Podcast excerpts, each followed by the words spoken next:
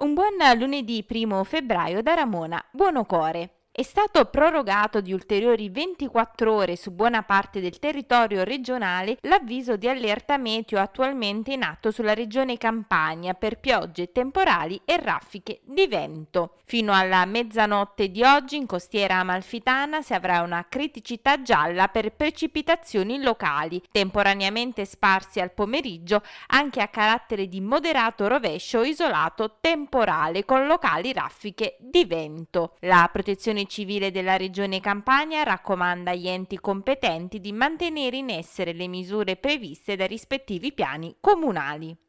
Sta girando su internet e attraverso i social network una notizia assolutamente infondata per quanto riguarda la riapertura delle scuole superiori in Campania. Secondo la fake news, il governatore Vincenzo De Luca avrebbe prorogato l'inizio della ripresa della didattica in presenza per le scuole secondarie di secondo grado. La notizia, assolutamente falsa, è stata smentita dallo stesso De Luca.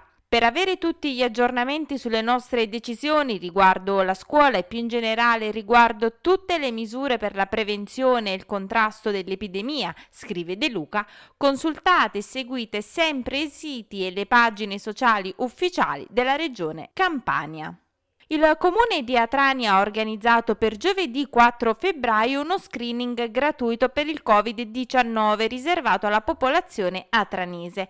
Lo screening si terrà alla palestra comunale a partire dalle 10.30 e fino a esaurimento dei tamponi antigenici rapidi. Per prenotarsi al tampone antigenico rapido bisogna inviare entro il 2 febbraio una mail a prenotazioni a trani-gmail.com in cui bisogna indicare nome, cognome e recapito telefonico delle persone che vogliono sottoporsi al test.